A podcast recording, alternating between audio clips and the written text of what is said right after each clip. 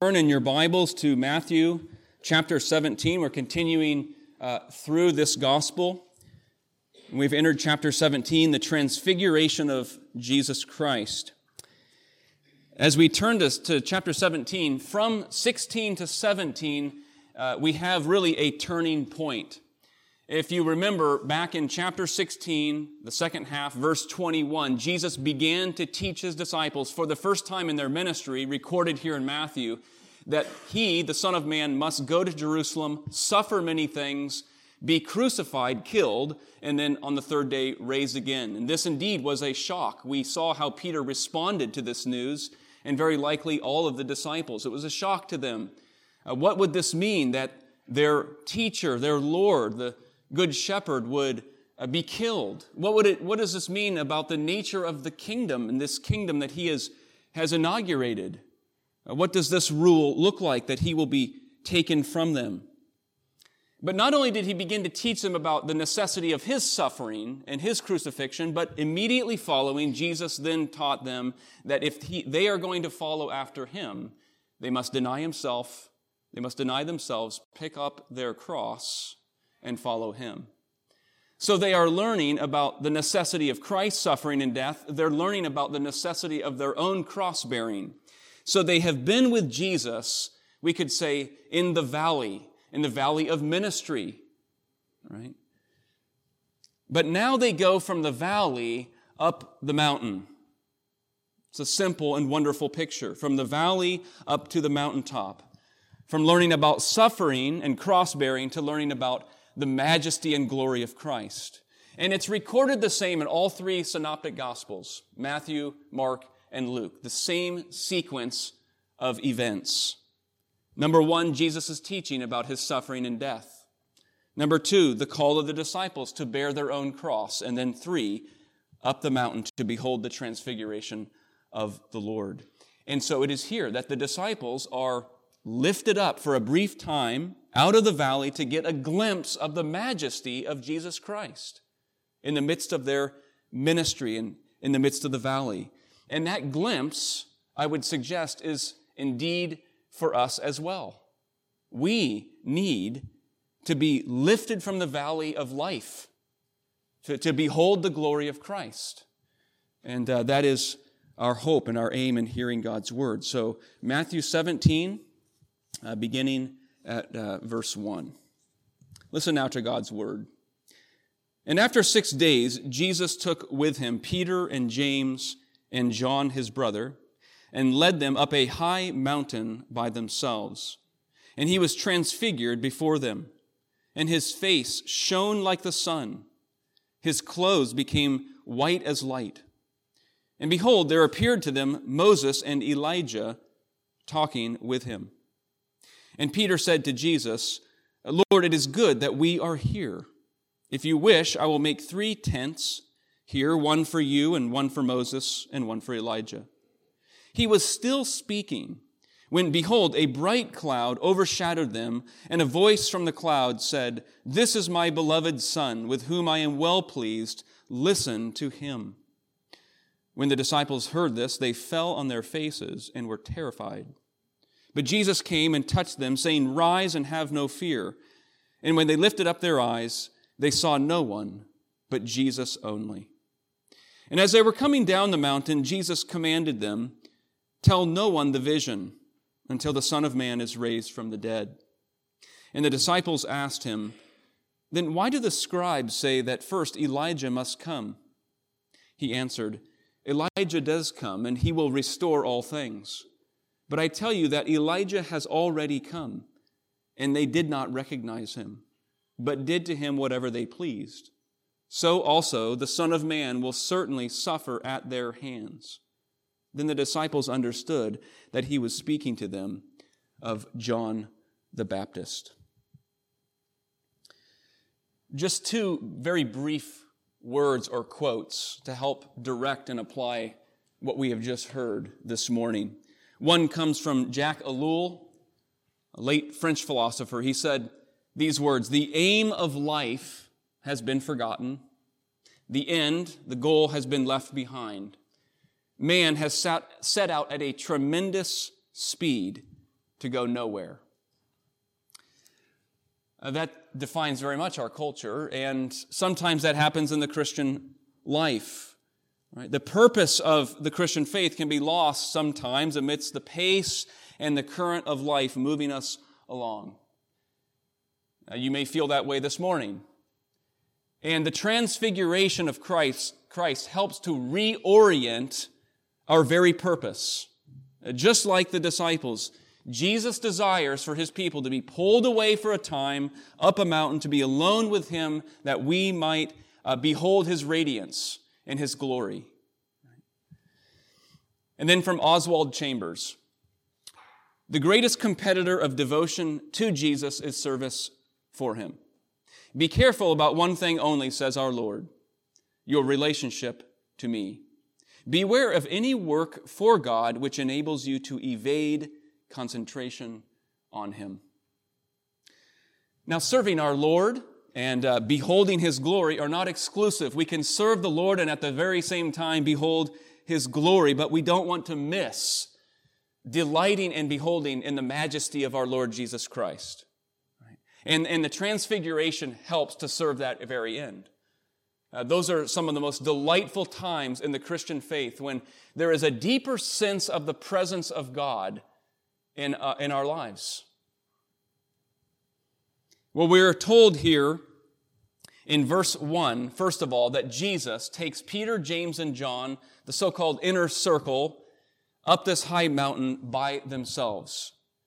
And so he's removed these three from the pace of life, the current of life, the demands of ministry, up this high mountain. And that's application and instruction alone for us.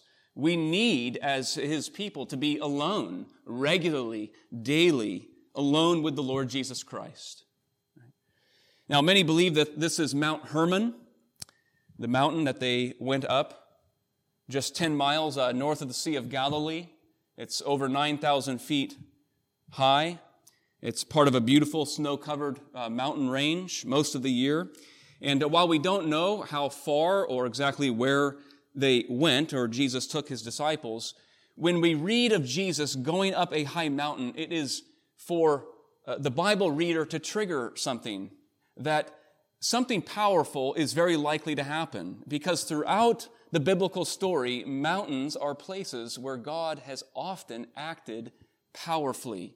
Uh, we think of Moses going up Mount Sinai, and there God revealing his very word uh, to Moses, his very presence. We think of Elijah Mount Carmel in 1 Kings 18, the fire of the Lord being poured out and uh, overcoming the prophets of Baal. Uh, Jesus' own ministry, we've seen, and we will continue to see through Matthew, is marked by mountains. He began his preaching ministry going up and preaching the uh, Sermon on the Mount, uh, a mountain, a high hill. Uh, the Great Commission in Matthew 28 at the end of the gospel. The disciples go to the mountain to which Jesus had directed them, and it is there that Jesus gives them the Great Commission. Go, therefore, and make disciples of all nations. Uh, there's a reason that we call these powerful experiences of God's presence mountaintop experiences uh, in our lives. And there are many varied ways that the light of God's presence uh, can break through and shine uh, brightly in our lives and before us. Uh, it'll happen on Christian retreats or uh, mission trips, uh, times alone with the Lord with His Word open before us, and the words of God from the pages of Scripture can jump out and grab our heart and grab our attention and uh, awaken our love uh, more deeply. It happens. It happens in times of public worship as we sing together uh, the praises of, of God. He works in our hearts powerfully. It can happen in times of, of witnessing uh, the beauty of God reflected in what He has made in a sunrise or at the ocean, seeing the breaking of the waves. And one of the reasons that God gives His people the mountaintop is because most of life is lived in the valley. Uh, whether it's just the normal demands of life, sometimes a sense of routine or monotony or the mundane, or real times of deep hardship, potential despair, suffering that we may go through.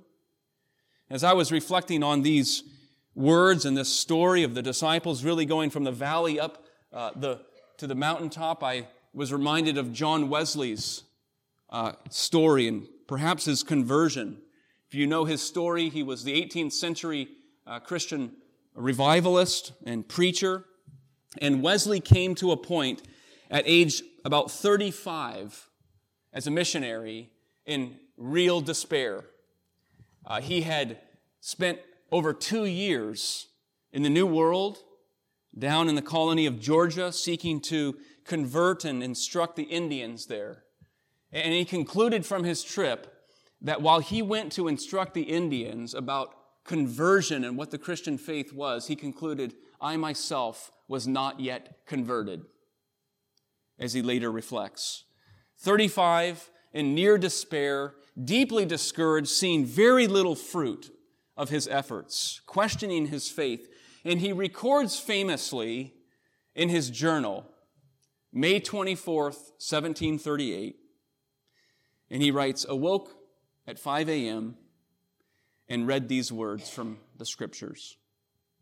God has granted to us his precious and very great promises, so that through them you may become partakers of the divine nature.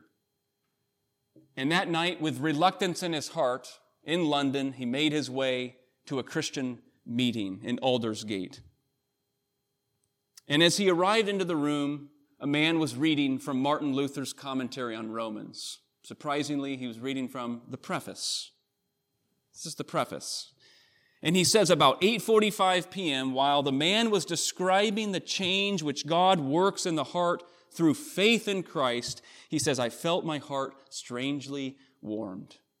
And of famous words. I felt my heart strangely warmed. He says I felt I did trust in Christ. Christ alone for salvation. And there was an assurance given me that he had taken away my sins, yes, even mine, and saved me from the law of sin and death. And it was a watershed moment for John Wesley. The reality of this God, whom he knew in his mind, knew in his head, became increasingly brighter in his heart. It was a change. He said, I came to know this God loves me. And perhaps something similar is happening with the disciples up on the mountain. They experience and they witness a greater sense of the glory and majesty of Jesus Christ. And the particular words through the text, of course, highlight this glory that the disciples witness. If you look at verse 2, it says he was transfigured before them. In Luke's account, in Luke chapter 9, we're told that this actually happened while Jesus was praying. So this is an intimate moment. Jesus is praying to uh, our Heavenly Father, and the disciples are there witnessing this. He was transfigured. That's where we get the word metamorphosis. Right? That is his essential form. This is not just a mask or a covering. His essential form is changed. This is radical. And not only that, but everything here is about the light, the brightness, the radiance of Christ. Uh, three times we read of various forms of light. His face shone like the sun, his clothing white as light. And then did you notice in verse 5 later, it's not just a cloud, it's a bright cloud that overshadowed all of them. There's probably no place in all of the Gospels where the brightness of Christ shines more, the glory of Christ shines brighter than here. The baptism of Jesus may come close. We learned of that back in chapter 3. Jesus came up out of the Jordan River. Uh, the heavens were opened. The Holy Spirit descended on him like a dove. The divine voice broke forth, This is my Son with whom I am well pleased. Uh, kind of this powerful moment in which the whole Godhead, Father, Son, and Spirit are, are manifest. But here, Jesus' glory is as bright as the sun. And as we heard read earlier in the scripture reading, So bright, so powerful is this that Peter will write about it himself in 2 Peter 1. He says, We were eyewitnesses of this. Eyewitnesses of his majesty. And we heard the divine voice borne from heaven while with him on the holy mountain. A real event that Peter's recalling. So Peter saw, Peter heard, Peter experienced this. And I think there's something very specific and particular here for us. Because you and I did not experience this. We didn't see this. We didn't hear this. We weren't in the shoes of Peter. And yet, I would say that the same glory and the same light of Christ shines or has shone in every believer, in the heart of every believer who has trusted in Christ, in his gospel. Uh, Pastor Bill prayed this from Paul's words in 2 Corinthians 4. 2 Corinthians 4, Paul says, Even if our gospel is veiled, it's veiled to those perishing. They are kept from seeing the light of the gospel of the glory of Christ, who is the image of God. But for us, God, who said, Let light shine out of darkness, has shone in our hearts. He's shone in our hearts to give the light of the knowledge of the glory of God in the face of Jesus Christ. Every believer who has trusted in the Lord Jesus and the good news of his grace has a light that pierces their heart. Paul is reminding the church in Corinth of this fact. This light that is turned on, this light that is shown in his life, the veil is removed. He's brought from darkness into light. Something captured, captures the attention uh, of the, of the new believer. And it is this the knowledge of the glory of God revealed in the face or the person of Jesus Christ. Well, Peter and James and John are witnessing there physically with their eyes the majesty, the brightness of Jesus Christ. And yet, what we see here is that while the glory of Christ is revealed to them, they struggle to embrace this, don't they? They struggle to know how to live in the face of it. They struggle to know how to live in this kind of spiritual intimacy there in the revelation of Christ. Uh, Peter's actions reveal a kind of uncertainty and even confusion in what to do on his part. Uh, Luke's gospel gives us further details. We're told that as Jesus was transfigured, Moses and Elijah appear, representing very likely the law, Moses and the prophets, Elijah, the whole Old Testament story pointing forward to the Lord Jesus Christ. The whole story is about the supremacy of Christ. And yet, what are Peter, James, and John doing? Luke tells us they're sleeping. They're asleep. This is only the most majestic, highest point in, in, in their ministry with Jesus, and they are sleeping. And it won't be the last time. These same three will be with Jesus, not only up on the mountain, but in one of the lowest points, in the Garden of Gethsemane. And there, Jesus went to pray to his heavenly Father. He asks those three to keep watch. He comes back, and what's happening? They're sleeping. At the highest and lowest points of Jesus' ministry, the disciples are sleeping. What does this reflect? What does this reveal about the nature of, of disciples or weakness of faith? Here, too, they are asleep. Uh, we, rec- we remember they awake, they see the glory of Christ, two men talking with Jesus. And, but not only are they sleeping, Peter, after awaking, and he speaks up with, to me, what's borderline amusing words and even uh, strange words, perhaps. Some of the commentators recognize that he's just, he's not sure what to say. So he says in verse 4, uh, It is good that we are here. And I want to say, You think? Good observation. Good word, Peter. Good word. If you wish, he says, I will make three tents one for you, one for Moses, and one for Elijah. Mark's gospel specifically tells us that Peter did not know what he was talking about. He did not know what to say. Uh, some suggest that the tents are a commemoration of the Feast of Booths, uh, remembering and commemorating uh, the wilderness wandering and God's call annually for the people of God to make booths. He didn't know what to say. I guess there's a reason people have called Peter the apostle with the foot shaped mouth, right? Just days prior, we remember uh, his last attempt at directing the Lord. What did that prove? That was a disaster. Lord, suffering, the cross, that shall never happen to you. And he's rebuked. Get behind me, Satan. You do not have the things of God in mind. And here again, though he does not know what to say, he speaks up. And it is kind of humorous. He keeps on talking. In fact, in the original, in verse 5, there is an emphasis here. While he was still speaking, just be quiet, Peter. He, he keeps speaking, and then behold, the bright cloud overshadows them. And so, Peter, he's often saying the wrong things, and he's saying too many things. And what Peter and the disciples are learning is not only crucial for them, I think it's crucial for us. It's crucial for the church today. Here they are, called to this sacred space, in this sacred moment, not that they would take center stage, but to witness and to worship Christ who is on center stage.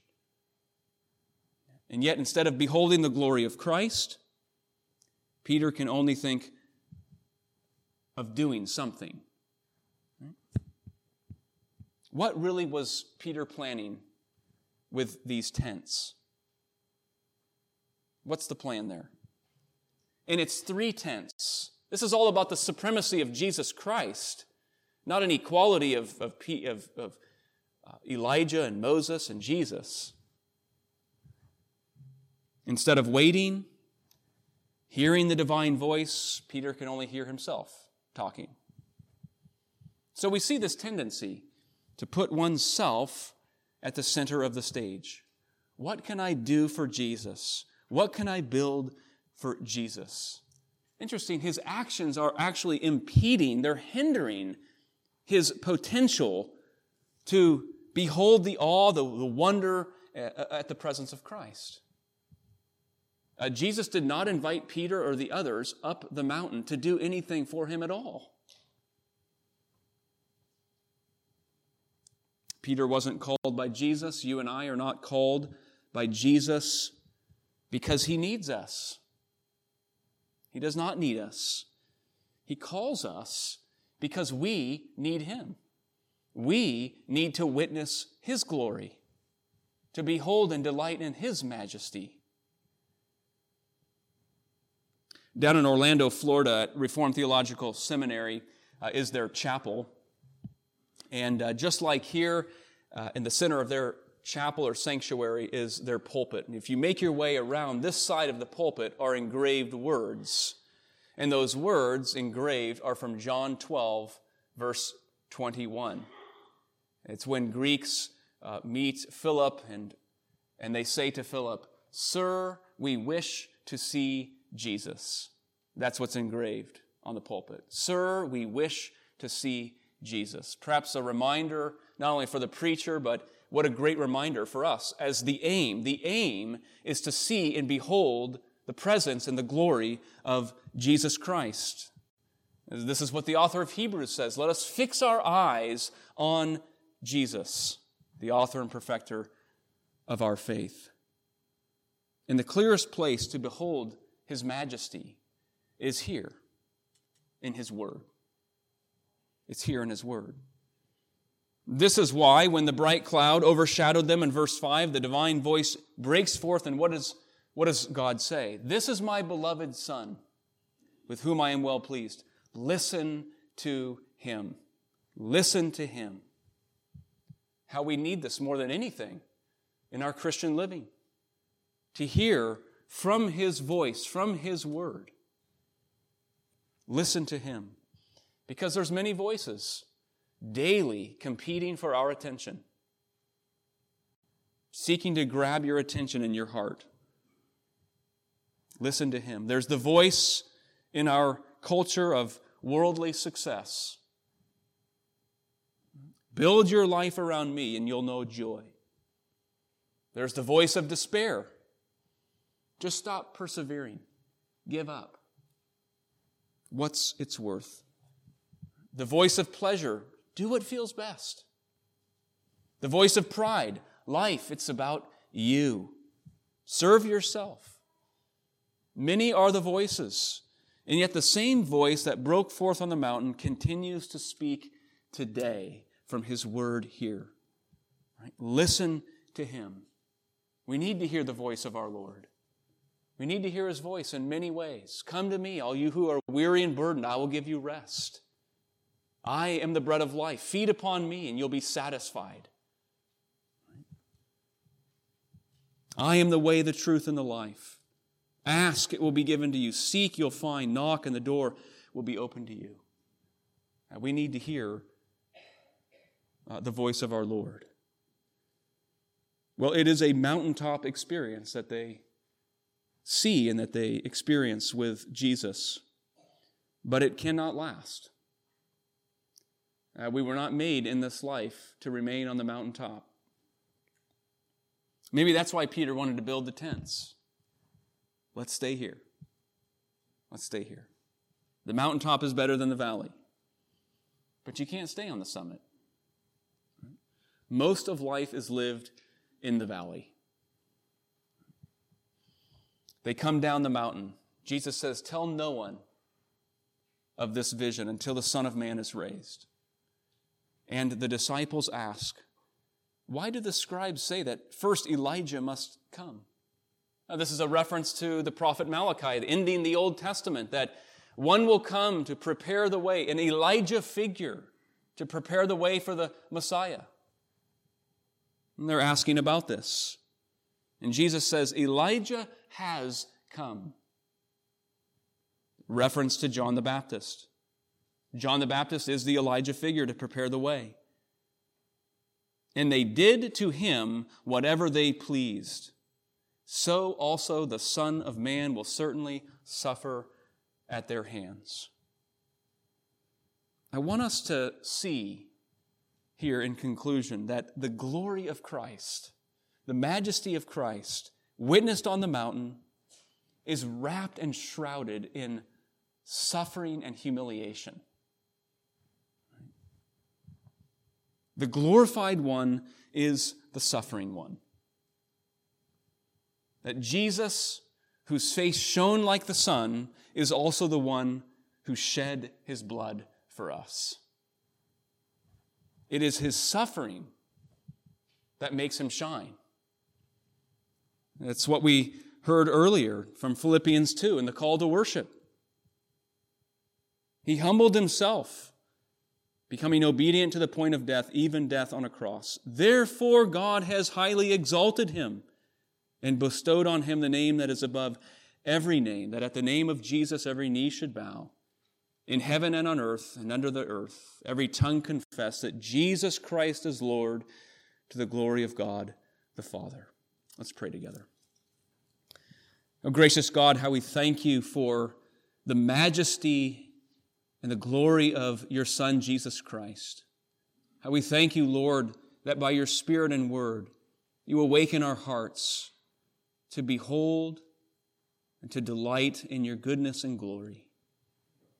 Lord, we pray that your word, uh, that this very historical event, the transfiguration, uh, the same brightness and light that shone there on that mountain, as Paul says, would shine in our hearts, that we as believers would reflect upon the truth and reality that you have shown in our hearts to open our eyes to behold the glory, uh, your glory revealed in the face of Jesus Christ.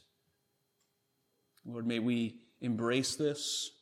Uh, Lord, may this fuel and give us strength as we continue our lives, indeed, in many and various ways in the valley. but encourage us. For you are the risen one, you are the exalted one. Keep our eyes fixed upon him. For this we pray in Jesus' name. Amen.